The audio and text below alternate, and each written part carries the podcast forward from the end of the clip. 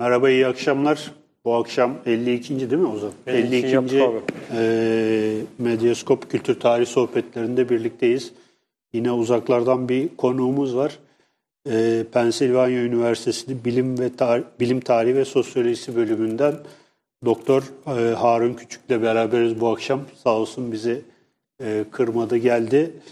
E, Harun Bey ile Müteferrika'nın zihin dünyası veya İbrahim Müteferrika'nın dünyası üzerine bir e, sohbet e, gerçekleştireceğiz. Harun Bey'in e, bir takım makaleleri var. Türkçe'de yayınlanmış henüz sanıyorum kitabı yok ama herhalde inşallah yakında yani işte olsa bu, olsa evet, güzel evet, olur bu yani. Sene, bu sene bir, yani önümüzdeki birkaç hafta içinde bitecek işte yayın evine Evet. göndereceğim. Evet. Ee, Harun Bey'le bu akşam İbrahim Müteferrika üzerine e, konuşacağız. Genellikle bizde İbrahim Müteferrika sadece bir işte matbaayı kuran adam e, e, şeyiyle e, bakış açısıyla popüler e, yönü bizde hep öyledir. İşte matbaayı Türkiye'ye getiren e, ve matbaayı kuran bir insan olarak biliriz ama aslında onun e, bir de Osmanlı düşünce tarihine yaptığı katkılar var. Ee, Evet. ve e, bu akşam biraz onlardan e, bahsedelim istiyoruz.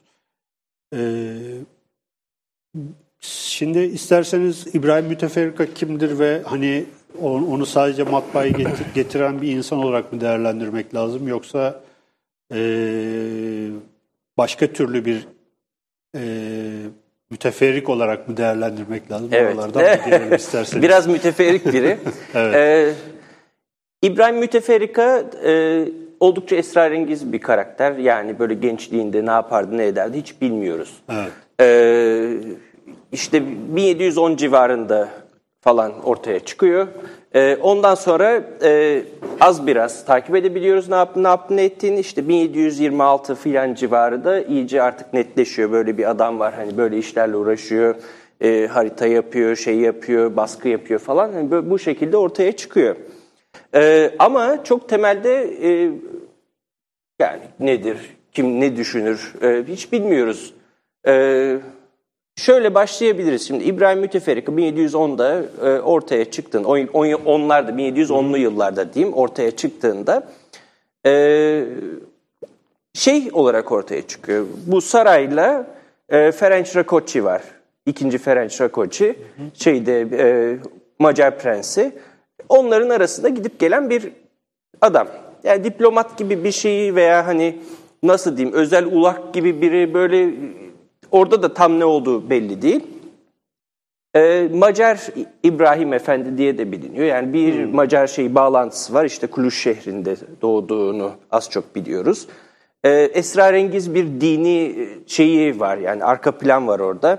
İşte Kalvinist miydi, Katolik miydi, Niyazi? Berkes'in falan şeyleri vardır değil mi? Çok şey. E, hatta bu konuda yakın zamanda Baki Tezcan'ın bir makalesi çıktı. Bu işte Risale-i İslamiye diye bir Evet. e, bir şey yazıyor. Bu bir, bir risale yazıyor. Yani öyle muhteşem bir risale. Son derece hani sıkıcı bile diyebilirsiniz. Hiçbir özelliği olmayan bir risale. E, öyle bir şekilde hani Osmanlı'da böyle böyle de bir adam ortaya çıkıyor. Evet. Ee, ondan sonra epey seneler işte gidiyor geliyor ee, şeye Ferenc Rakoczy'nin yanına Tekirdağ'da bu arada Ferenc Rakoczy'de. Osmanlı İmparatorluğu bu dönemde enteresan bir yer. Yani böyle bir işte e, İsveç'ten 12. Charles falan buralarda. Böyle bir özellikle Tekirdağ'da bir çok enteresan bir ortam var diyeyim. Ee, yani gidiyor Enternasyonel bir ortam. çok enter yani bugünkü Tekirdağ'dan beklemeyeceğiniz kadar internasyonel bir ortam var. Ferenc Rakoczy de çok enteresan bir adam. İşte e, onun da şöyle bir durumu var. Bir Macar ayaklanması yapıp işte Habsburglardan kendi hakkı olan toprağı almaya çalışıyor. E, ama işte bir taraftan şeyi var. E, şöyle bir soru var. Hani neye dayanarak alacak bu toprağı? Hani tamam Macar prensi de zaten hani o topraklara prenslik edecek bir sürü başka kişi de var. Benim ne farkım var gibi bir şey sorduğunda işte şey çıkıyor ortaya hani Macaristan için, Macar halkı falan e, böyle hasbelkader nasıl diyeyim pragmatik bir cumhuriyetçi şeyi de var. Yani damarı da var. Ama öte taraftan işte bunu gerçekleştirilmesi için diğer Macar asilzadeleriyle iş e, tutması gerekiyor. Öyle olunca biraz hani hafif iki yüzlü gibi oluyor bu cumhuriyetçilik falan böyle bir ortamı var. E, bir de Rakocci'nin e, etrafında böyle şey enteresan adamlar var. Ben bilim tarihçisi olarak benim ilgimi çeken enteresan adamlar var. İşte simyacılar, tabipler, e, şunlar bunlar işte bir noktada e, şey bile yapıyor Ferenc Rakocci. İşte bu, böyle hani asilzade insanlar gelip hani Osmanlı'ya misafir olduklarında saraydan bunlara bir ödenek ayrılıyor diyelim. E, bu ödenek e, buna yetmiyor. isyan ediyor. Ondan sonra kalpazanlık yapmaya başlıyorlar Tekirdağ'da. Hmm. E, ki mesela bu hiç şaşırtıcı değil çünkü bu dönemde kalpazanlık çok yaygın yapılan bir şey. Çok da baş belası bir şey. Hmm. E, böyle enteresan işte ortamlar, e, işte ordudan... Kriminal ortam. Evet evet yani böyle işte Avrupa'da ordulardan işte kaçıp gelmiş olan subaylar şunlar bunlar. Evet. E, işte yani kalpazanlar, işte tabipler öyle bir ortam Tekirdağ. E, Tam Emrah Sefa Gürkan'ın ortamı. ha, bu arada tabii şey de var mesela tabip dediğiniz adamlar bazen şey de iki taraflı ajanlık da yapıyorlar. Evet evet. ee, o anlamda. Selam söyleyelim. Evet evet. evet. Ee, ondan sonra işte bir 1726 yılı civarında bir şey projesi ortaya çıkıyor. Ee, bir sultan yani Batmai Amire dediğimiz işte sultanın kendi yayın, basım evi diyeyim. Hı hı. Öyle bir proje ortaya çıkıyor. Genelde bu hikayenin anlatılışı da şöyledir. E, ee, 28 Mehmet Çelebi Fransa'ya gidiyor. E, ondan sonra geliyor buraya bir takım aklında projeler var. Bu projelerden biri de böyle bir basım evi kurmak. E, yine hesapça İbrahim Müteferrika ile 28 Mehmet Çelebi'nin oğlu Mehmet Said Efendi böyle e, bir işbirliği yapıyorlar, bir ortaklık yapıyorlar ve bir matbaa kuruyorlar. Sultan da buna rıza gösteriyor. İşte Şeyhülislam'dan fetva alınıyor. E, ve bir takım eserler için e, saraydan hani ciddi paralar harcanıyor bu eserlerin hazırlanması için. E, çok ana hatlarıyla hikaye bu. E, şimdi benim buna düşebileceğim işte ufak tefek şerhler var. Mesela işte 28 Mehmet Çelebi e, yine müteferrika kadar ünlü olmasa da işte bu batılılaşma tarihinde bir şey yani adı geçen biri. E, ve 28 Mehmet Çelebi'nin şöyle enteresan bir görüntüsü var. E, işte hani bu adamcağız işte gidiyor Fransa'ya orada operaya gidiyor, opera dinliyor, dondurma yiyor falan hani bunları anlatıyor. E, ve şey hani işte batılılaşma böyle bir şey gibi bir e, görüntü var. Halbuki e, ben de geçenlerde hani tam yerine koyabildim nasıl bir adam olduğunu. Şimdi 28 Mehmet Çelebi e, darphane eminliği yapıyor bir dönem. 1716-1717. Raşid tarihinde böyle diyor. E, bu dönemde matbaa nasıl bir yer? Pardon matbaa diyorum. Darphane nasıl bir yer? E, darphane artık tamamen mekanik bir yer. Hmm. Yani bir makine kullanılıyor. Bu makinede nasıl bir makine? Makine da, şey para darp etmek için evet. çevrilerek parayı basan e, ve nispeten işte bu, para, bu paraların e, köşeleri kırpılır mesela bu dönemde çünkü değerli metal olduğu için kırpılmaya karşı bir savunma mekanizması olarak işte etrafında zinciri var, şudur, şudur budur. Yani neticede 28 Mehmet Çelebi bu tip makinelerle haşır neşir biri olarak Fransa'ya gidiyor. Bana sorarsanız böyle makinelerle haşır neşir olduğu için Fransa'ya gidiyor. Ki o sefaretnamede de bakıyorsunuz en çok neyi anlatıyor derseniz en çok orada makine anlatıyor. Hmm. Yani işte bir machine de Marly diye bir alet vardır Versailles Sarayı'nda. Oradaki nehirden e, sarayın fıskiyelerine su getirir ve çok karmaşık bir makinedir. Ee, yani bakıyorsunuz işte e, oradan buradan 3-5 kelime bahseden 28 Mehmet Çelebi bayağı iki paragraf falan bu makine nasıl işler işte e, pompası nerededir, nereden alıyor suyu, nereden veriyor, işte kaç katmanlı şudur budur. Yani biraz mühendis kafalı biri. Yani aslında e, bir bilinçle gidiyor. Ee, kesinlikle yani? yani bence zaten böyle biri olduğu için Gönderiyor. gönderiyorlar. Evet bir farkındalık ee, durumu var yani. Evet aynen öyle ve o zaman bakınca da e, 28 Mehmet Çelebi böyle işte hani Osmanlı'ya batılılık ve medeniyet getiren bir hani diplomattan daha çok daha böyle işte devlet planlama teşkilatından Turgut Özal falan daha öyle bir karakter oluyor. Evet. Ee, şeyi değişiyor. Şimdi e, şimdi hikayeyi böyle düzmeye başlayınca o zaman matbaada daha enteresan bir hal alıyor. Çünkü yine matbaayı biz şey gibi düşünüyoruz. Ee, nasıl diyeyim bir medenileşme aracı olarak görüyoruz.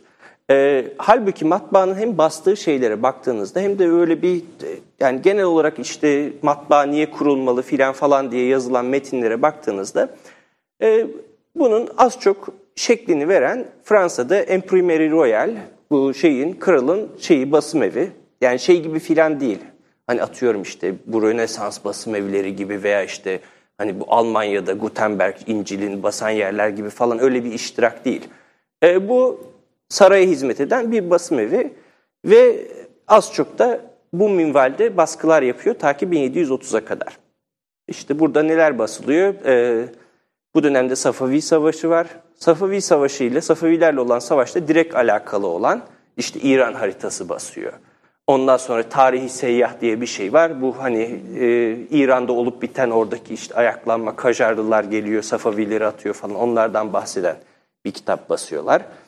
E, Gülşeni Hülefa diye bir tarih basıyorlar. Bu da tamamen sünnileştirilmiş bir Bağdat tarihi ki zaten İran'la Osmanlı arasında, Safavi İran'la Osmanlı arasındaki en büyük kavga noktası diyeyim yani en böyle ateşli savaşların yaşandığı yer Bağdat. Böyle böyle şeyler basılıyor ekseriyetle. Ancak 1730-1732'de bu patron ayaklanması oluyor. Bu ayaklanma biter bitmez müteferrika hızlı bir şekilde üç tane eser basıyor ve bu üç eserin de ortak noktası Kartezyen felsefe. Evet. Descartes felsefesi yani. E, bunlar da işte Katip Çelebi'nin Cihan Nüması buna bir giriş yazıyor. Ondan sonra füyüzat mıknatısiye diye bir kıble pusulası, kıble nüma veya sadece pusula Şeyde dediğimiz. kullandığımız. Evet o. Görsel olarak kullandığımız. Evet evet o. Ee, onu basıyor ve en sonunda işte Usulül Hikem fi Nizamül Ümem diye bir kitap basıyor.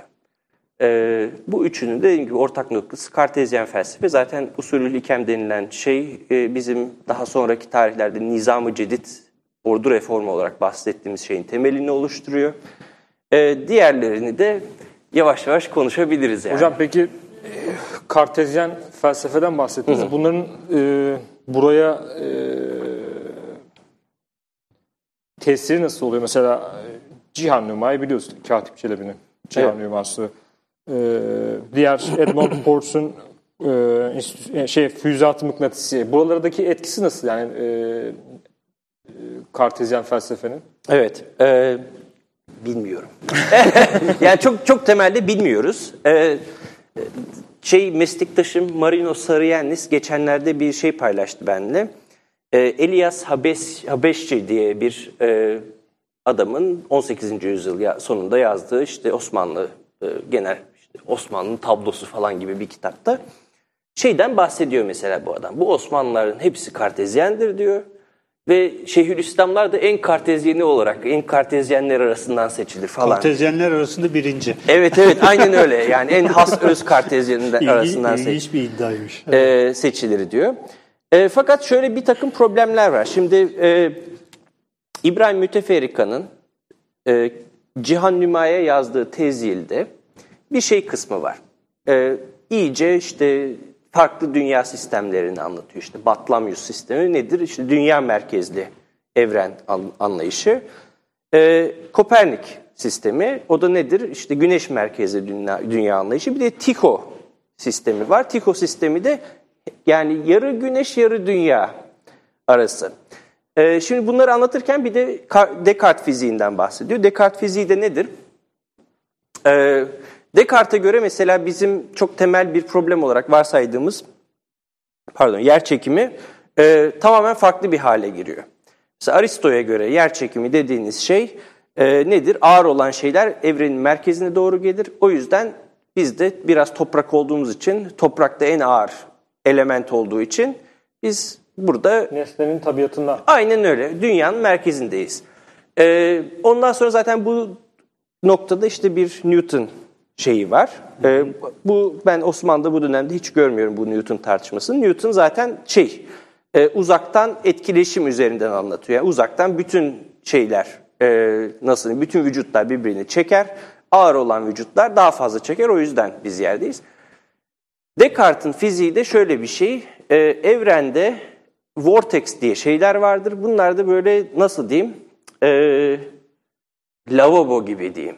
E, böyle bir şey sarmal hareket halinde bir şeyler döner E, ve buradaki buradan ortaya çıkan etki diyeyim bir çekme gücü değil bir itme gücü.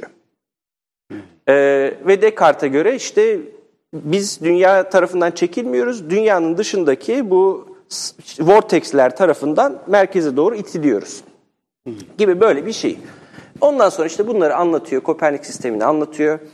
Diyor ki Kopernik sistemi az çok doğru olan sistemdir diyor. Ama diyor bu eski Batlamyus sistemini, bu eski dünya merkezi sistemi e, savunan, seven insanlar her zaman olmuştur. Bugün de vardır. Şayet böyle birileri varsa buyursun, ispatlasın Batlamyus sisteminin doğru olduğunu diyor. Ve hem yazar hem basmacı kendisi olduğu için bu dediklerinin yanına boş sayfaları koyuyor. Evet öyle bir... Evet boş sayfaları koyuyor. Beyaz sayfa bıraktım diyor. Evet Not aynen. diye. Evet aynen öyle yapıyor. Ve ben bunun az çok 20 nüshasını gördüm. Bir tanesinde bile kimse bir şey yazmamış. Ee, yani müteferrikaya böyle uzaktan laf atan falan birileri de yok bu dönemde. İşte şeye bakıyorsunuz bundan epey bir süre sonra e, işte Erzurumlu İbrahim Hakkı e, bu işe giriyor. Erzurumlu İbrahim Hakkı da çok enteresandır. E, şimdi burada müteferrika sadece Batlamyus bu dünya merkezli sisteme karşı çıkmıyor. Bir de e, hani bizim böyle bir dalga konusu olan hani işte dünyanın düz olduğuna inanıyorlardı falan diyeceğimiz öyle bir astronomi anlayışı var Osmanlı'da. Ee, hani hep şey deriz ya orta çağda öyle o kadar da şey değildi, kötü değildi, kimse de düz dünyaya inanmıyordu falan. Esasen orta çağ gerçekten o kadar kötü değildi ama 18. yüzyılda böyle bir şey var ortada. O da Suyuti'den gelen Sünni heyet denilen bir şey. Dünyanın düz bir yüzey olduğunu savunuyor şeyden e, yani Kur'an'daki kaynaklara göre e, ve müteferrikanın en nefret ettiği şey de bu. Yani diyor ki bunlar diyor buna inananlar serdefteri agbiyadır diyor. Yani böyle diyor bir hani salaklar ki şeyi yazsam diyor, kitabı yazsam diyor bunlar en başına koyarım diyor. Yani böyle bir şeyi var. Yani o kadar Salaklar arasında birinci. Evet evet onlar da salaklar arasında birincidir diyor. Aynen öyle diyor. Ve e, mesela Erzurumlu İbrahim Hakkı bu ikisini bir araya koymaya çalışıyor. Yani müteferrikayla şeyi bir araya koymaya Suyuti'yi. çalışıyor. Suyuti'yi bir araya koymaya çalışıyor. Yani nasıl yapıyor? Ben mesela İbrahim Hakkı'yı ne zaman okusam hiç anlamamışımdır yani ama böyle bir şeyi var.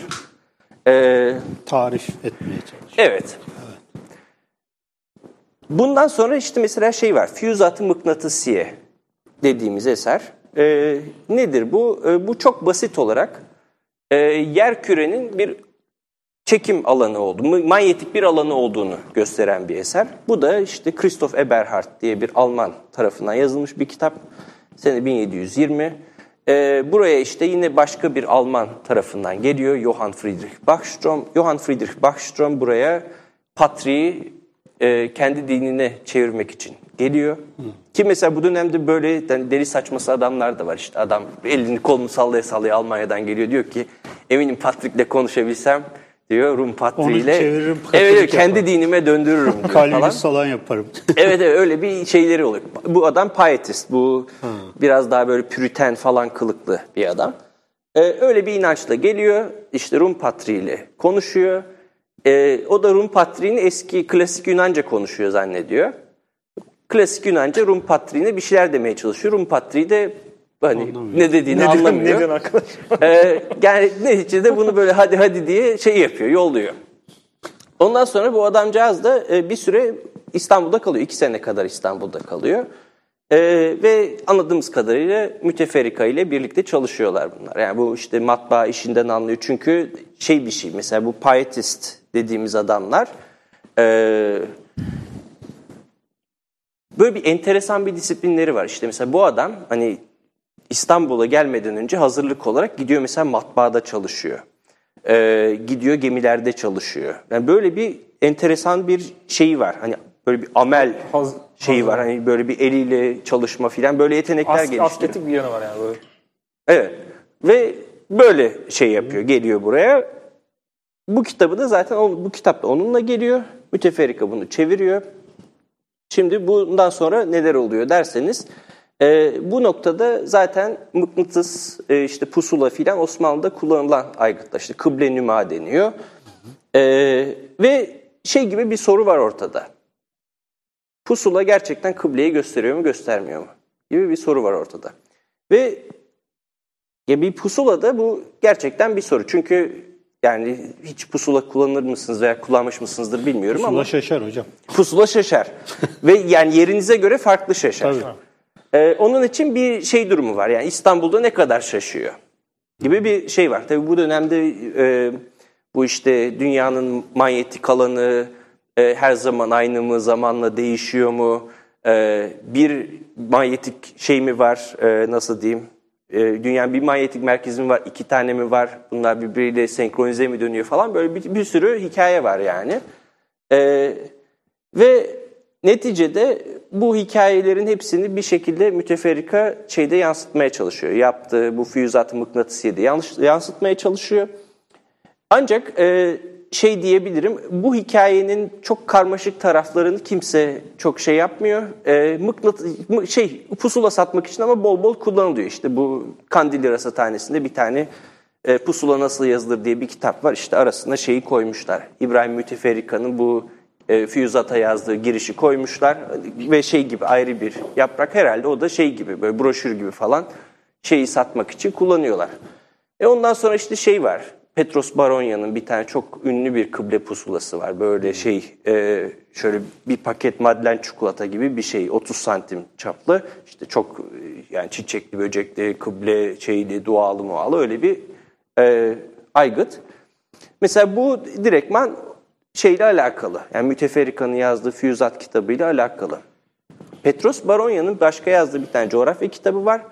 O da mesela şeyden bahsediyor. Şimdi bu müteferrikayı ne, ne kadar işte kartezyen olur olmadılar sorusuna cevaben geleceğim şey.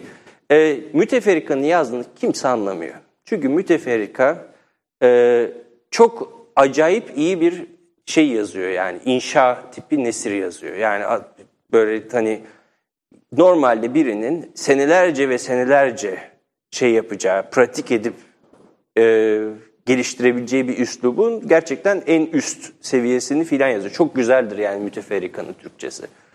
E, ama o kadar güzel ki işte insanlar okuyup anlayamıyorlar. O yüzden Petros Baronyan sadece bu kitabın kullandığı işte kelimeleri, şunları bunları anlayabilmeleri için insanların başka bir kitap yazıyor. Daha kısa bir kitap yazıyor.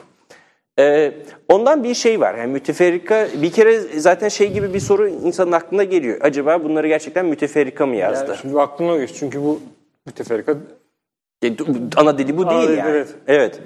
E, ama öte taraftan işte e, olmay olmayacak bir şey değil. Çünkü e, atıyorum yani İngilizcenin büyük şeylerinden, yazarlarından Joseph Conrad mesela. Joseph Conrad da İngilizce ana dili değil ama çok güzel yazar.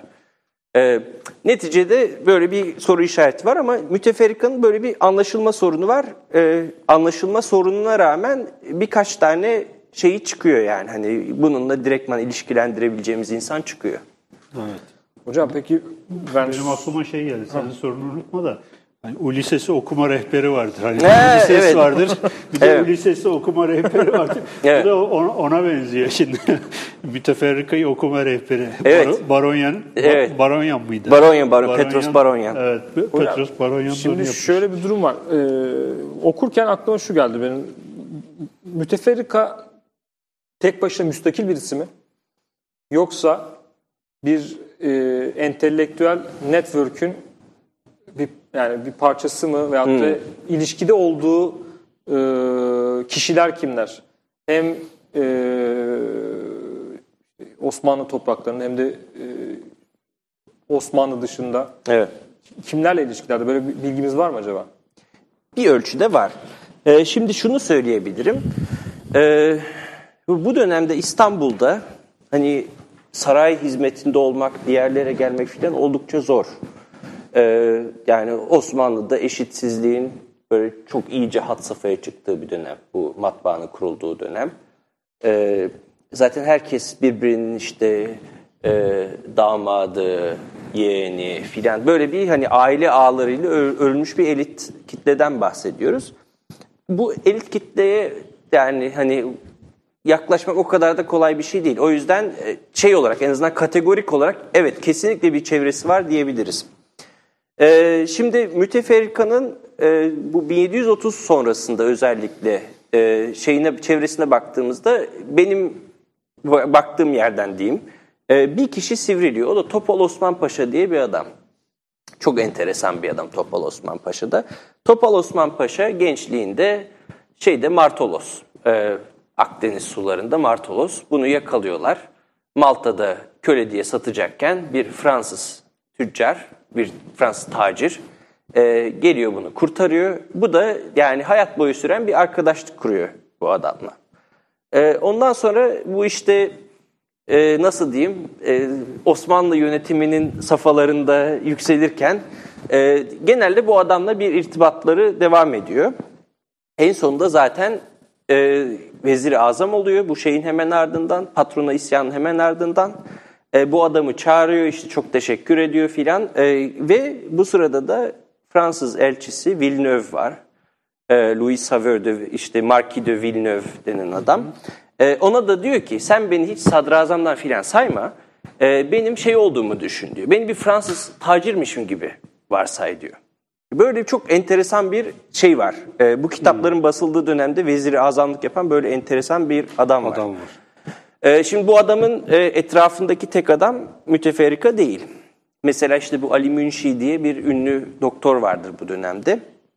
Bu Ali Münşi'nin de e, yazdığı bir seri nasıl diyeyim e, özellikle yani tek bitki üzerine işte e, sinchona denilen bir bitki var. Bu işte e, sıtmaya filan iyi gelen bir bitki. E, Ipeka kuanha diye bir bitki var. Yine böyle ateşli hastalıklara iyi gelen bir şey. Bunlar üstüne bir takım kitaplar yazıyor ve bu kitaplardan ilki Sinchona ile ilgili olan e, ilk başta Topal Osman Paşa'ya hediye olarak sunuluyor. E, Topal Osman Paşa yani bu Sinchona da Fransızların sattığı bir malzeme. Hmm. Yani yeni dünyadan geliyor, Amerika'dan geliyor ama burada hani bir fil satanlar Fransızlar. Ee, oradan bir mesela bir bağlantıyı kuruyorsunuz. Yani hani orada bir e, ticari imkan oluşmuş filan. E, Topal Osman Fransız dostu şudur budur. Böyle bir anda bu kitap da yazılıyor. Müteferrikanın da zaten kartezyen felsefe bağlantısı biraz bu Topal Osman'ın Fransız sevgisiyle alakalı bir şey. Ee, şimdi en azından çok minimal olarak bunu şey yapabiliyoruz yani, kurabiliyoruz. Bunun evveliyatında müteferrikanın bir çevresi var. Epey de geniş bir çevre. İşte zaten Ferenc Rakocci ve onun etrafındaki insanlardan biraz bahsettim. E, bunun haricinde işte şey var, baba oğul 28 Mehmet Çelebi, 28 Zayade Mehmet Said var. E, bir de e, yine müteferrikanın ne yapıp ne ettiğini çok iyi bilen bu Nicolas Mavrocordato var. Evet. E, Nicolas Mavrocordato çok önemli bir adam. Çünkü e, bir kere çok şey bilen bir adam. Yani çok dil biliyor. Ee, meşhur bir aile zaten. Çok Mavro meşhur bir aile, evet. Muazzam bir kütüphanesi var. Onun mesela işte e, yakın zamanda bir takım meslektaşlarım, ben de o projeye biraz dahil oldum. O kütüphanenin listesi basılacak. E, ne kitaplar vardı, ne kitaplar yoktu. Bu galiba şeyin de o hmm, Romanya'nın e, Dimitri Kantemir'in Dimitri Kantemir'in de kayınpederi bildiğim kadarıyla Mauro Cordato. Öyle Onlar, bir bağlantı Ni öyle bir bağlantı olduğunu hatırlıyorum yanlış evet. hatırlamıyorsam. Yani şey e, Nicolas Mauro Cordato ile şey Dimitri Kantemir gençliklerinde rakipler. Evet.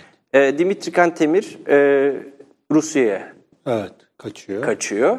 E, bizim Mauro Cordato burada kalıyor. E, ondan bir şey var. E, nasıl diyeyim?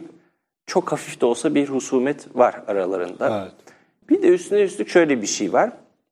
Şimdi daha müteferrika basım evini filan kurmadan önce sene 1721-1722 e, Rusya ile şey e, Rusya ile Osmanlı İmparatorluğu bugünkü Ermenistan olan yerde bir e, ne diyor ne, ne deniyor onlar proxy war'a e, vekalet savaşı. Vekil, vekalet, ha, vekalet evet. savaşı. Evet öyle bir şey yapıyorlar. İşte Osmanlı buradan bir şey gönderiyor.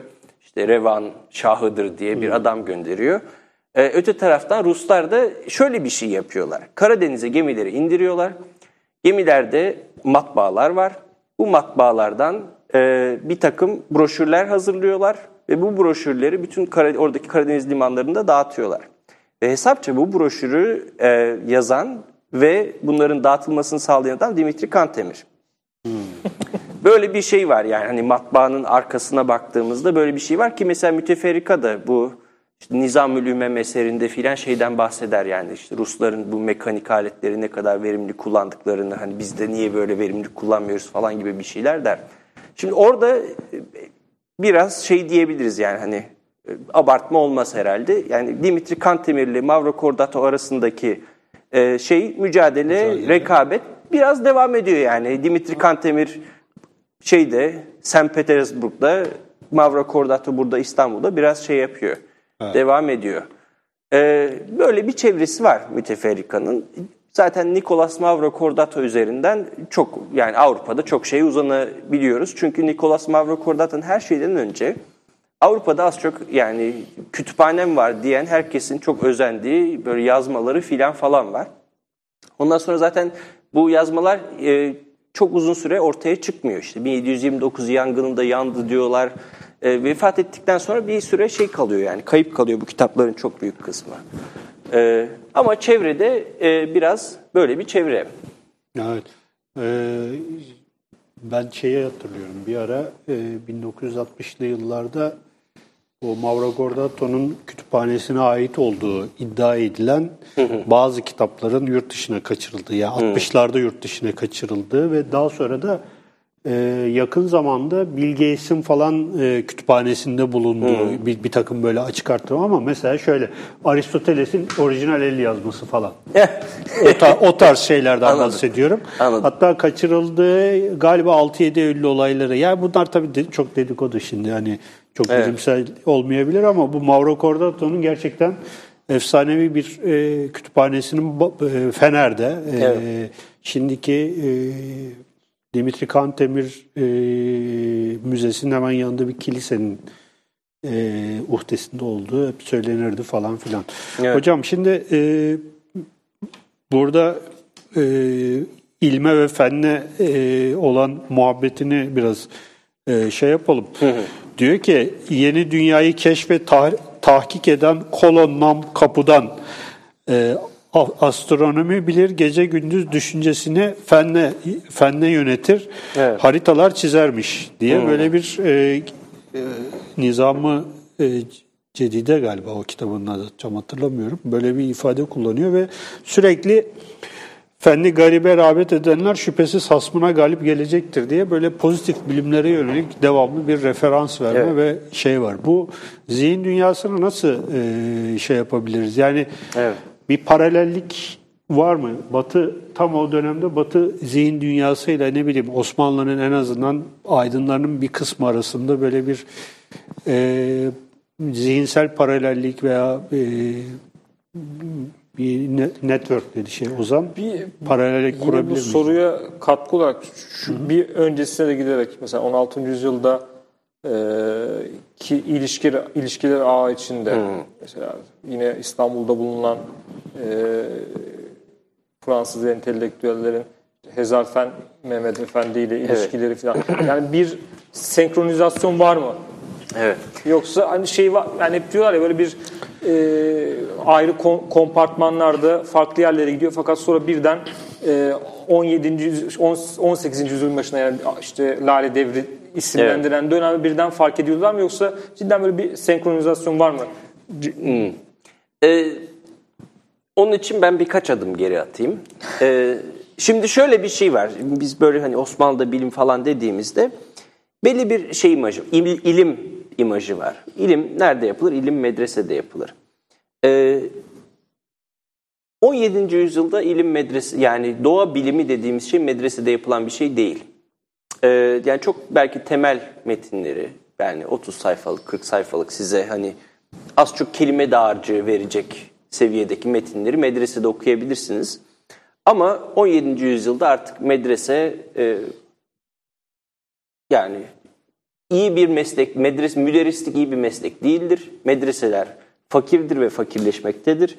O yüzden şey yok yani hani doğa bilimi yapıyor diyebileceğimiz ulema yok gibi bir şey. Ee, şu örneği ben yani şu geçtiğimiz ay ben bir takım konuşmalar verdim ve hepsini de kullandım. Ee, yine herhalde şey yapacağım. Osmanlı böyle işte ilminde zirve noktası falan diyebileceğimiz adamlardan biri Ali Kuşçu. Yani Ali Kuşçu ismi de eminim yani sizin izleyicileriniz için İbrahim Müteferrika kadar ta, şey bir evet. yani böyle bir hani kulak aşinalığı evet. vardır en azından. Şimdi e, Ali Kuşçu 1470'lerde günlük 200 akçe para alıyor. E, yere bağlayacağım ama böyle bir biraz şey uzun bir hikaye. 1585'te Osmanlı'da e, akçenin değeri müthiş düşüyor. E, ancak medrese maaşları eski 15. ve 16. yüzyılın daha evvel yıllarında olan seviyesinde kalıyor. Yani mesela nedir bu şeyde? Ee, bir müderrisin yapabileceği teorik maksimum maaş günlük 50 akçe filan. Yani şöyle diyeyim tekrar, Ali Kuşçu'nun zamanında e, ki bir müderristen 4 kat daha fazla para kazanıyor bu adam. E, ve 1585'ten sonra ve özellikle 1660'tan sonra akçenin değeri 8'de birine düşüyor.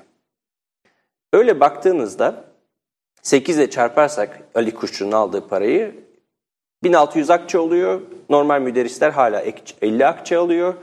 Ee, ve İstanbul'da işte yani marangozluk yapsanız işte yani inşaatta amelilik yapsanız az çok kazanabileceğiniz bir para bu. Yani şey böyle hani uzun seneler okuyacak hani şey yapacak bir yol değil artık bu medrese. O yüzden karlı bir iş değil yani. Karlı bir iş değil. Aynen öyle. Ve bunun çok evveliyatı var. Yani ta 16. yüzyıl sonuna filan bakmamız lazım bu değişimi anlamak için. Bu sebepten ötürü e, bu bilim insanı diyebileceğimiz işte garip ilimlerle uğraşan insanların hepsi kendi yoluna gidiyor. Mesela tabipler ne yapıyor? Ee, Osmanlı'da 17. yüzyıl tıbbı nedir derseniz ilaç yapıp ilaç satmak. Ee, çünkü para orada. Mesela işte hekimbaşılar falan da işte böyle bir hani resmi kurumsal bir şeyden çok öte hekimbaşı Eminönü'nde dükkanı olan bir adam. Esnaf oluyor yani. Esnaf aynen öyle. Bunların hep yani bir bilimin diyeyim esnaflaşması 17. yüzyılda oluyor. Evet. Bununla birlikte işte bir şey lafı oluyor işte hani nafi amel, hani faydalı işler yapmak. E, bilimin şeyi bu, hani temel, sosyal temeli bu diyeyim. Sosyal ve ekonomik temeli. Müteferrika şey yaptığında. Hani böyle hani ilimden filan bahsettiği dönemde. Hı hı. E, ancak şey de var. E, bununla birlikte bu bilimi esnaf gibi yapmayan insanlar da ufak ufak ortaya çıkmaya başlıyor. Mesela Hezarfen dediniz. Hezarfen böyle biri. İşte 28 Mehmet Çelebi böyle biri, onun oğlu böyle bir gibi biri işte yani araya da bir sürü adam atılabilir yani Hekimoğlu, Ali Paşa olan adam e, böyle biri işte Mustafa Sıtki diye bir adam var böyle biri. Bunlara divan hocası deniyor. Hacegen denilen zümre. E, bunların az çok hepsi işte ne yapıyorlar? E, muhasebecilik yapıyorlar işte darphane eminliği yapıyorlar, tophane eminliği yapıyorlar, baruthane emir, eminliği yapıyorlar. Böyle nasıl diyeyim e, bir fiil böyle doğayla ilgili bilgi gerektirecek e, işlerle en azından bir şey yapıyorlar. Yani onları onu günlük olarak gözlemleyip başında duruyorlar. Şimdi bu adamlardan müthiş eserler çıkıyor. Yani 18. yüzyıla baktığınızda zaten hani esas ağırlık bu adamlarda ve ve müteferrikada az çok bu zümre adına konuşuyor diyebilirim. Yani bir taraftan işte bürokrat, hafif böyle mühendis kılıklı, e, öte taraftan işte böyle tabip, hani ticaret üzerinden şey yapıyor, hani parasını kazanıyor, e, onları onları onları dillendiren, onları temsil eden biri diyebilirim. Ve şey oluyor, e, nasıl diyeyim, e, bu dönemde artık bu işler biraz insanları rahat sağlamaya başlıyor. Bu işte Yunan şey kavramı, skole kavramı vardır işte felsefenin anası e, rahattır falan. E, öyle rahatlığı olan ve bu tip işlerle haşır neşir insanlar ortaya çıkıyor ve müteferrikada direkt bunun bunların bir şekilde hani e, temsilcisi onlar adına konuşuyor diyeyim. E, ve şimdi böyle bakınca Avrupa ile bir senkronizasyon var mı dersek şu anlamda bir senkronizasyon var. E, bilim dediğimiz şeyin bir devlet projesi haline gelmesi Osmanlı'da bu dönemde zaten gerçekleşiyor. E, bu birincisi. İkincisi e, Osmanlı'da e, şey artık hiç kalmamış durumda. Bu hani orta çağ dediğimiz işte skolastik. Yani ki mesela skolastik hiç kötü bir şey değil. Skolastik e, yani belki bilimin altın çağıdır skolastik. Çünkü gerçekten rahat insanlardır bu insanlar. E, bunlar filan hiç kalmamış durumda. Yani nasıl 18. yüzyıllar tımarlı sipahi diye bir adamdan bahsetmiyorsak yine böyle müderris hani işte hani bu tip konularda e, düşünen, okuyan, yazan müderris gibi bir karakter de kalmamış oluyor. O anlamda şey tamamen bitmiş durumda. Hani Osmanlı'da bir orta çağ hali e, bu dönem artık böyle artık 100 senedir filan zaten olmayan bir şey. E, o anlamda da bir senkronizasyondan bahsedebiliriz. Yani bilim dediğimiz şey e, üniversitede değil, medresede değil, şeyde onun dışında yapılan bir şey. İşte e, pazarda, çarşıda yapılan bir şey. İşte baruthanede, şeyde, tersanede yapılan bir şey. Ve yani bir bakıma devlet projesi, bir, bir bakıma ticari bir uğraşı. Ee, yine böyle baktığınızda mesela işte hem darphane eminliği yapmış hem işte bir fizik kitabı çevirmiş hem işte gitmiş Fransa'da gözlem yapmış olan 28 Mehmet Çelebi sosyal profili olarak baktığınızda Newton'a benzetebilirsiniz. Gayet kolaydır yani bu. Ee, Newton'un dediğini dememiştir ama Newton'la benzer bir şeyler yapmış mıdır? Evet yapmıştır. Hani e, o anlamda şunu diyebilirim. E, zihin dünyalarının e, içeriği yani fikirlerin bir fil kendisi ayrışsa bile e, sosyal taban olarak bir benzeşme vardır. E, Avrupa bilimi dediğimiz şey yine e, çok tartışmalı bir şeydir. Hani benim zaten formasyonum o şeyden e, Avrupa bilimi üzerine ve Avrupa bilimi ise Osmanlı'ya nasıl gelmiş derseniz e, ben yine şeye bakarım bu amele, iş kısmına bakarım. Çünkü e, Osmanlı'da yani az çok 15. yüzyıldan beri işte Avrupa'dan gelen şey e, tıbbi tarifler vardır. Ondan sonra şey vardır, zilçler, yıldız tabloları vardır, haritalar vardır, alet edevat vardır. E, ve bu yani günlük bu adamların işlerini yaptığı seviyede bu tip bilgi alışverişi bana sorarsanız çok uzun süre ve çok yani... Yani mesela şey şimdi İstanbul'un fethi yaklaşıyor. Hı hı. Fethi için dökülen toplar. Evet. Hep söyleniyor Macar işte şey Ur, Urban. Evet. Yani top döküm ustası geliyor. Aslında Evet. orada böyle gizli olarak şey var. e, bir etkileşim olduğu var ama Evet. sanki hiç yokmuş gibi e, ve hep yani böyle bir zirvedeymiş. Daha sonra e, gerilemeye başladıkça bu yine şey içinde tırnak içinde gerilemeye başladıkça e, diğer taraftan e, bilgi talep ediyormuş gibi bir durum var ama aslında öyle değil. En başından beri sürekli bir şey var o zaman. Evet, hep var Ee, ve hep amel seviyesinde. Mesela işte Kopernik ilk defa nerede çıktı derseniz e, bir tane tezkireci yani işi vergi toplamak olan bir adam e, az çok tamamen e, güneş ve ay takvimi, hicri takvimle Rumi takvimi ben nasıl denkleştiririm diye hesap yaptığı bir kitap içinde bir resim olarak geliyor. Yani bu adamın da bir şey derdi yok böyle bir hani Yine rahata geleceğim. Bu adamların hiç rahat olmadığı için Avrupa böyle doğa felsefesi dediğimiz şey e, işte Esat Efendi, Müteferrika falan zamanına gelene kadar neredeyse bizde hiç yok diyebilirim. E, ve bununla birlikte mesela komik şeyler olabiliyor. Yani komik de demeyeyim e, esasen e, bir bakıma doğru da. Mesela Galileo şey olarak gelmiyor böyle işte radikal, işte astronom, e, kiliseye bayrak açmış adam değil. İşte Humbar Efendi'nin işte top nasıl iyi atılır filan onun kurucusu olarak çıkıyor Osmanlı'da. Descartes dediğiniz kişi işte düşünüyorum öyleyse varım e, diyen bir adam değil. E, 17. yüzyılın sonunda Hollanda'da yaşamış e, anatomiyle meşgul bir adam olarak karşımıza çıkıyor. Anlatabildim mi? Böyle bir şeyi var. E, orada şeyi görüyorsunuz yani bu adamlar e, Avrupa bilimini bir ilim olarak okumuyorlar, bir amel olarak, bir iş olarak, çalışma metodu olarak okuyorlar. E, ve dediğim gibi buna işte şey istisna derim mesela Yanyalı Esat Efendi o bayağı felsefe yapıyor, onun yaptığı ilim. E, bir ölçüde müteferrikanın yaptığı da ilim diyeceğim. Ama ona her zaman dilim varmıyor. Çünkü şöyle bir şey var. Mesela müteferrika Kopernik sistemini savunuyor. Ee, ama müteferrika öyle matematik, astronomi bilen biri değil. Hani oturup Kopernik sistemini ispatını başka bir dilden çevirebilir. Ama kendisi onların ispatını yapamaz. Yani nasıl diyeyim? Nücum bilimiyle, böyle bir astronomi bilimiyle o hesaplarını yapacak, ispat yapacak seviyede haşır neşir biri değil. E, şimdi böyle birinden gelip gelen hani işte Kopernik de haklıdır e, lafını mesela siz bununla bir fiil uğraşan mesela muvakkitsiniz diyelim. Yani günlük olarak işte yıldız, gezegen gözlemliyorsunuz, şunu bunu yapıyorsunuz. Müteferrikayı ciddiye almayabilirsiniz. Evet. Ee, ama şeydir yani müteferrika da bir, o perdeden konuşmaktadır diyeyim. İlim perdesinden konuşmaktadır. Esad Efendi de öyledir. 17. yüzyılda bu çok daha azdır. Ee, divan hocalarının zaten şeyi atası Hezerfen, Hüseyin Çelebi. Ee, oradan başlıyor şey yani böyle bir hani hem ilimi olan hem rahatı olan e, işte devlette çalışan böyle işte darphane, tophane filan o tip işlerle uğraşan o prototip diyebiliriz veya işte bunların atası diyebiliriz yani. Evet. Devam. Evet, devam et.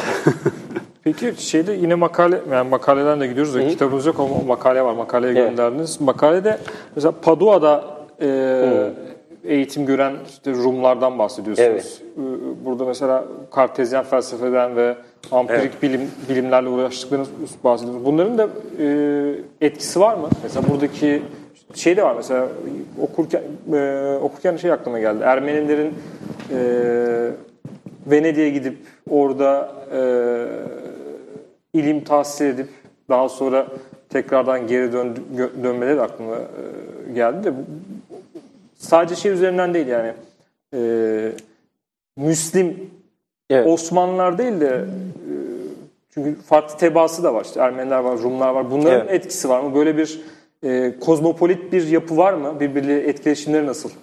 Kesin muhakkak var. Ee, şöyle diyebilirim şimdi Padova Üniversitesi Osmanlı coğrafyası önemli için değil mi? çok Padova önemli, müthiş önemli bir yer. Ee, çünkü Padova Üniversitesi'nin e, diğer üniversitelerden farklı olarak 17. yüzyılda en azından şöyle bir özelliği var. Bir dini aidiyeti yok. Yani e, atıyorum Bologna Üniversitesi'nde okumak için Katolik olmanız gerekir. Wittenberg Üniversitesi'nde okumak için Protestan olmanız gerekir. Padova Üniversitesi'nde okumak için Hristiyan bile olmanıza gerek yok. Bir sürü Yahudi de gidiyor orada okuyor. Bir sürü Rum gidiyor okuyor. Ermeni okuyor. e, Protestan okuyor. Bilmem ne bilmem. Yani herkes okuyabiliyor. Padova Üniversitesi o anlamda seküler bir üniversite. E, ve bir de şöyle bir fark var. Padova Üniversitesi'nin ilahiyat fakültesi yok. Padova'da ne okunur derseniz e, hukuk okunur, tıp okunur. Genelde ikisi birden okunur. E, para eden yani bu coğrafyaya döneceksiniz ba- niyetiniz oysa para eden şey tıp okumak. Çünkü İstanbul'da tıp pratiği yapmak, muayenehane açmak karlı bir şey. Yani hep öyle olmuştu. Bu dönemde de öyle. E, ve Padova etkisi çok yani hem orada oraya giden Rumlardan geliyor hem mesela şeye bakıyorsunuz. E, bir tane Hans Andersen Skovsgaard diye bir adam var işte bu e, Romanya'da filan da tıp yapıyor 17. yüzyılda. Ondan sonra İstanbul'a geliyor. Adam mesela Danimarkalı ama o da gidiyor. Padova'da okumuş. Padova'dan gelmiş burada tıp yapıyor. E, Rumlarda bu çok var. Çünkü Rum e, şöyle bir şey var tabii. Bu yani Yunan adaları e, çok uzun süre ta 1669'a kadar Venedik hakimiyetinde olan bir şey ve bunlar Venedik'e tabi insanlar e, bir, bir döneme kadar. E, ondan bir zaten bağlantı var. Venedik'in bu Rumlarla ilişkisini canlı tutma gibi bir şeyi de var, isteği de var. Padova Üniversitesi'nde o yüzden epey kişi gidiyor okuyor. Hatta böyle işte şey e, yani işte bir tane şey var. Esad'ın çevirdiği Johannes Kotunius denen adam. E, buralı yani adam Karaferye o zaman Osmanlı toprağı kaçıyor gidiyor. Ondan sonra işte Padova'da profesör oluyor adam. Onun kitabı Latince yazıyor. Buraya geliyor. Arapçaya çevriliyor yani. Hani böyle bir şey var çok hani kız almalı kız vermeli falan öyle bir ilişki var yani şeyle Padova ile bu coğrafyanın. Ee, ondan şey derim Padova hani müthiş önemli bir yer derim. Ee, Şimdi ondan sonra Padova şeyi de şekillendiriyor. Buradaki Rum eğitimini de şekillendiriyor. Yani Padova'daki işte Padova'da gidip okuyan insanlar işte bu buradaki Rumlar için Yunanca işte ders kitapları yazıyorlar. Ee, ve her yerde akademiler açılıyor. Ee, yani işte bu Rum ticaretinden gelen paranın bir kısmı böyle işte akademiler açılıyor işte Bükreş'te, Yaş'ta, şeyde Yanya'da İstanbul'daki Patrikhane Akademisi de bir şekilde. Odessa'da falan da galiba öyle bir takım girişimler oluyor. Ha bir de tabii öyle bir işin öyle bir tarafı var. Ee, çünkü bu Rum diasporasına baktığınızda yani Venedik'ten Moskova'ya kadar e, çok ciddi paralellikler görüyorsunuz. Yani hikaye hep aynı. İşte Padova'da gidilmiş, okunmuş. Ondan sonra e, nereliyseniz oraya dönülmüş, orada okul kurulmuş. E, ona az çok benzer bir Aristocu şeyle, e, müfredatla eğitim veriliyor. Bu çok sık olan bir şey. Ya Rusya'da da böyle, Osmanlı'da da böyle. Evet. Bu e, şeyi hatırladım size anlatırken Miktaristlerin Katolik okullarının açılması daha sonraki dönemde Venedik'te Miktaryan e, şeylerin açılması da mesela Ermeni e, aydınlanması açısından belki Evet. çok önemli. Yani o e, orada gördükleri eğitim hala da o e, Venedik'teki adada o e, olağanüstü bir e, arşive sahip bir şey orası. Venedik'te çalışan arkadaşlar sık sık faydalanıyor. Evet. Haberini alıyoruz Evet. oradan. evet senin Şey- soracağın Yani ben biraz, biraz birkaç Devam. sorun daha var. Tabii, böyle. buyur. Evet. Peki patrona Halil'le e, yani bir siyasi kargaşa var. Evet. E,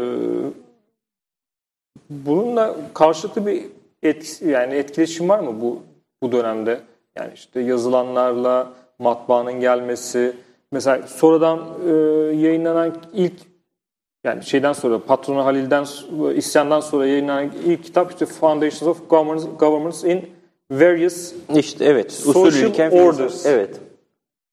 çeşitli e, Toplumsal, toplumsal- yapılarda nasıl yönetilir? yani bir de böyle diye. bir şey var. Yani bu e, şeyle isyanla Evet. e, e, pratik pardon, pratik e, siyasetle yani isyanlı kastediyorum.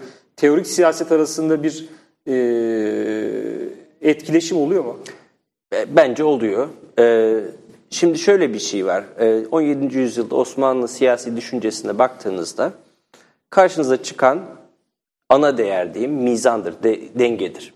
Toplumun farklı kesimleri vardır. İşte ulema vardır, asker vardır, tüccar vardır, reaya vardır. İşte normal halk. İşte bunların arasında bir denge kurulması lazım. İşte hatta Katip Çelebi'ye baktığınızda e, tüccarın tam karşısına askeri koyar, reayanın tam karşısına ulemayı koyar. Hani böyle bir bunlar birbirlerini dengeliyor veya dengelemesi lazım gibi bir anlayış var. 18. yüzyılda artık biz dengeden hiç bahsetmiyoruz. Yani İbrahim Müteferrika da bahsetmiyor. O mizan size oluyor nizam. Yani bir toplumsal artık şeyden, düzenlilikten bahsediyoruz. Ee, bunun bir takım sebepleri var. Şimdi 17. yüzyılda bile anakronistik diyebilirsiniz. Yani 17. yüzyılda da öyle bir dengeli bir toplum falan yok. Dengeli bir toplum mümkün müydü onu bile bilmiyoruz yani. Ama 18. yüzyılda zaten bir avuç insan var İstanbul'da. Ee, bu bir avuç güç sahibi diyeyim bütün imparatorluğu yönetmeye çalışıyor bir ölçüde. İşte bu Ayanlar dönemi filan Ali Yuhaycıoğlu'nun bahsettiği yani ufak ufak bu dönemde şey yapmaya başlıyor. Kendi göstermeye başlıyor. İstanbul biraz şey gibi oluyor. Ee, yani bu gücün alınıldığı, satıldığı, şey yapıldığı, hani düzenlendiği filan yer haline geliyor. Buradan da şuna geleceğim. Ee, nizamın veya toplumsal düzenin önemi şeyden geliyor. Az insanın çok insanı rahatça yönetebileceği bir şeye geçmek için e, bu insanların eğitimli olması lazım. Yani bu nizam-ı cedid dediğimiz şey esasen işte yani tepeden biri emir verecek, onun altına emir, o onun altına emir verecek, o onun altına emir verecek ve son derece mekanik bir şekilde Kartezyen yani. Kartezyen aynen öyle. Son derece mekanik bir şekilde hem ordu hem toplum şey olacak. Yani yürüyecek. Evet. Nizamın bütün şeyi bu. Ee, mantığı bu. Ve yani ne kadar işliyor ne kadar işlemiyor her zaman tartışabiliriz ama e, Osmanlı'da artık şeydir yani 18. yüzyılda özellikle bu patrona isyanından sonra aranan şey siyasi hem teoride hem pratikte düzen. Nizam işte mesela bu dönemde şeyler geliyor, gedikler geliyor. Ee, İstanbul'da öyle herkes dükkan açamıyor yani belli sayıda dükkan açılacak. Bu dükkanların işlemesi için belli kurallar var. İşte şu kadar e, süre çıraklık yapacaksın ki dükkan açabil filan böyle bir takım şeyler oluyor. Ee, oradaki yine hedef İstanbul'u bir şekilde nizama sokmak. Ee, ve şey Nizam-ı Cedid de bunlardan sadece yani bunun bir şubesi diyeyim size. Hani Evet. Şey yani e, aslında bir patronu Halil'i isyanı isyan bir kırılma noktası. mı? Kırılma noktası evet çünkü o siyasi artık düşüncede evet çünkü yani patrona isyanı yani ne kadar genel aslında genel genelde yani sadece aslında siyasi düşünce değil de bütün Evet. toplumsal e, toplum tasavvurunda bir kırılma noktası. Evet çünkü patron isyanı e, müthiş yıkıcı bir isyan. E, yani bu ben mesela işte müteferrikaya bakarken, Esat'a bakarken falan hani ben bu insanların çevresinde kim var kim yok bakıyorum. Az çok herkes ölüyor veya sürülüyor. Yok yani hani bu işte lale devri dediğimiz e, şeyi oluşturan, o ortamı oluşturan elitlerin hepsi ortadan kalkıyor bu isyanla birlikte. Bir şekilde ortadan kalkıyor. Kimisi öldürülüyor. E, kimisi yani şeyden Kenara ölüyor. çekiliyor. Yani eceliyle ölüyor bu dönemde. Kimisi işte e, işte mesela şeyde mesela Osmanlı'da böyle gizli sürgünler vardı. İşte uzak bir yere kadı atarlar. Hani Hmm. terfi gibidir ama esasen sürerler yani. Evet. Ee, öyle öyle şeylerle bu insanlar işte mesela 28 Mehmet Çelebi'yi Kıbrıs'a sürüyorlar. Ee, yan yılı Esat Mekke kadısı oluyor yolda ölüyor falan. Hani anlatabiliyor muyum? Böyle böyle bir şeyler oluyor Zaten yani. ö- ölsün diye kadın yani Mekke'ye gönderiyorlar. Tabii yani yaşlı adamı Mekke'ye kadı atarsanız o biraz şey yani. Hani, Ölüm cezası. Evet. Dola, dolaylı yolda. Sürgün, sürgün yani. tabii böyle at sırtında falan kolay bir yol değil. Ee, ondan şey bir yıkımı yani bir elit yıkımı var şeyde e, bu isyanda. Ama öte taraftan şeyi sorarsanız işte mesela müteferrika e, isyan bitiyor. Cillop gibi tamamen hani tazelenmiş bir şekilde kartezyen felsefeyi e, yine sultanın kendi basım evinden çatır çatır basıyor, dağıtıyor. Evet. Bir takım şeylerde devam ediyor. Ki mesela şey falan e, nispeten zararsız bu şeyden çıkıyor. Mesela Hekimoğlu Ali Paşa yani bir darbe almadan çıkıyor. İşte Mehmet Said bir darbe almadan çıkıyor. İşte bu Ragıp Paşalar şunlar bunlar. Hani gayet güzel bir şekilde bundan çıkan insanlar da var. Ama bunlar tepedeki en tepedeki insanlar değil. Biraz daha böyle orta ve alt hani çok da göz önünde olmayan insanlar iyi şey yapıyor yani buradan iyi kurtuluyorlar. Matbaa da kaldırılmıyor bildiğim kadarıyla. Tabii, tabii canım, Yani matbaa da matbaada işliyor. duruyor, dokunmuyorlar yani Tabii. matbaaya da. Belki de şey yapıyor. Şimdi söyleyince düşündüm de önünü açıyormuş gibi geldi birden. Yani bence de yani isyanın öyle bir şeyi de var. Hani e, Yani çünkü öncesinde bastıkları Bu kitaplara şerden basıp bir hayır mı bakarsak- çıkmış? e, yani e, öyle de diyebiliriz. Yani öncesinde basılan kitaplarla sonrasındaki basılan kitapları karşılaştırdığın zaman yani daha böyle sanki e, daha özgürlükçü Tabii. bir yapısı varmış. Yani öyle bir Kesinlikle. öyle bir döneme girmiş gibi. Evet yani müteferrika kesinlikle bu noktada hafiflemiş. Ee, Birinci Mahmut şey bir sultan yani hani üçüncü Ahmet'e nazaran daha da böyle hani barışçı, daha da böyle yani bir sürü inşaat yapıyor işte kütüphaneler Evet. birinci Mahmut entelektüel döneminde. bir adam, Evet insan. evet yani o anlamda şey diyemeyiz. Hani Lale Devri bitti, her şey ortadan kalktı filan diyemeyiz. Ama şey sahne kesinlikle değişiyor, oyuncular kesinlikle değişiyor. Ee, ve siz de sanırım öyle düşünüyorsunuz. Bir bakıma çok daha iyi bir şeye Evet. geliyoruz. Ondan sonra zaten daha stabil bir imparatorluk.